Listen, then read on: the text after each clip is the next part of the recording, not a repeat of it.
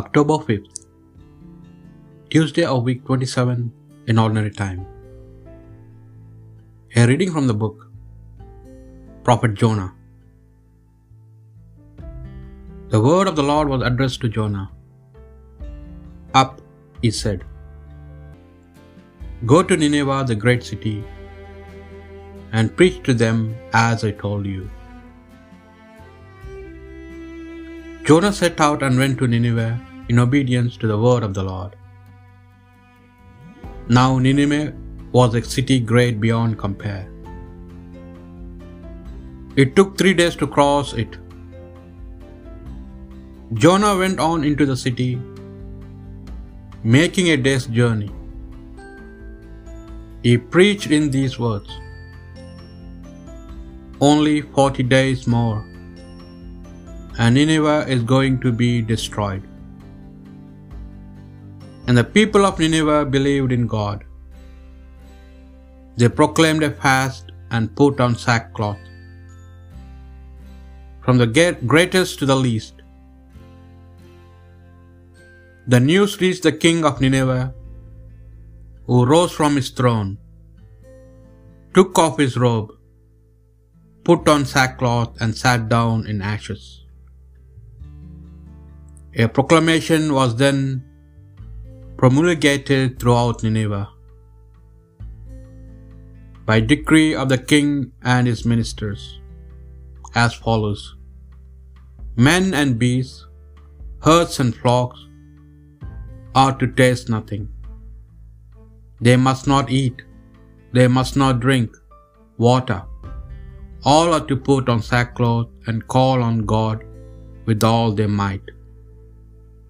And let everyone renounce his evil behavior and the wicked things he has done. Who knows if God will not change his mind and relent?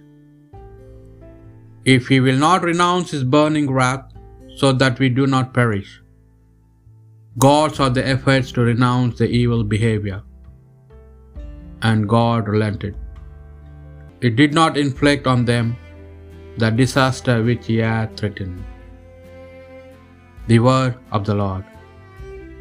If you, O Lord, should mark our guilt, Lord, who would survive? Out of the depths I cry to you, O Lord. Lord, hear my voice. O let your ears be attentive to the voice of my pleading. If you, O Lord, should mark out guilt, Lord, who would survive? If you, O Lord, should mark our guilt, Lord, who would survive? But with you is found forgiveness. For this we revere you. If you, O Lord, should mark our guilt, Lord, who would survive? Because with the Lord there is mercy and fullness of redemption. Israel indeed you will redeem from all its iniquity. If you, O Lord, should mark our guilt, Lord, who would survive? A reading from the Holy Gospel according to Luke. Jesus came to a village, and a woman named Martha welcomed him into her house. She had a sister called Mary, who sat down at the Lord's feet and listened to him speaking. Now Martha, who was distracted with all the serving, said, Lord, do you not care that my sister is leaving me to do the serving all by myself? Please tell her to help me. But the Lord answered, Martha, Martha, He said, You worry and fret about so many things, and yet few are needed, indeed only one. It is Mary who has chosen the better part. It is not to be taken from her. The Gospel of the Lord.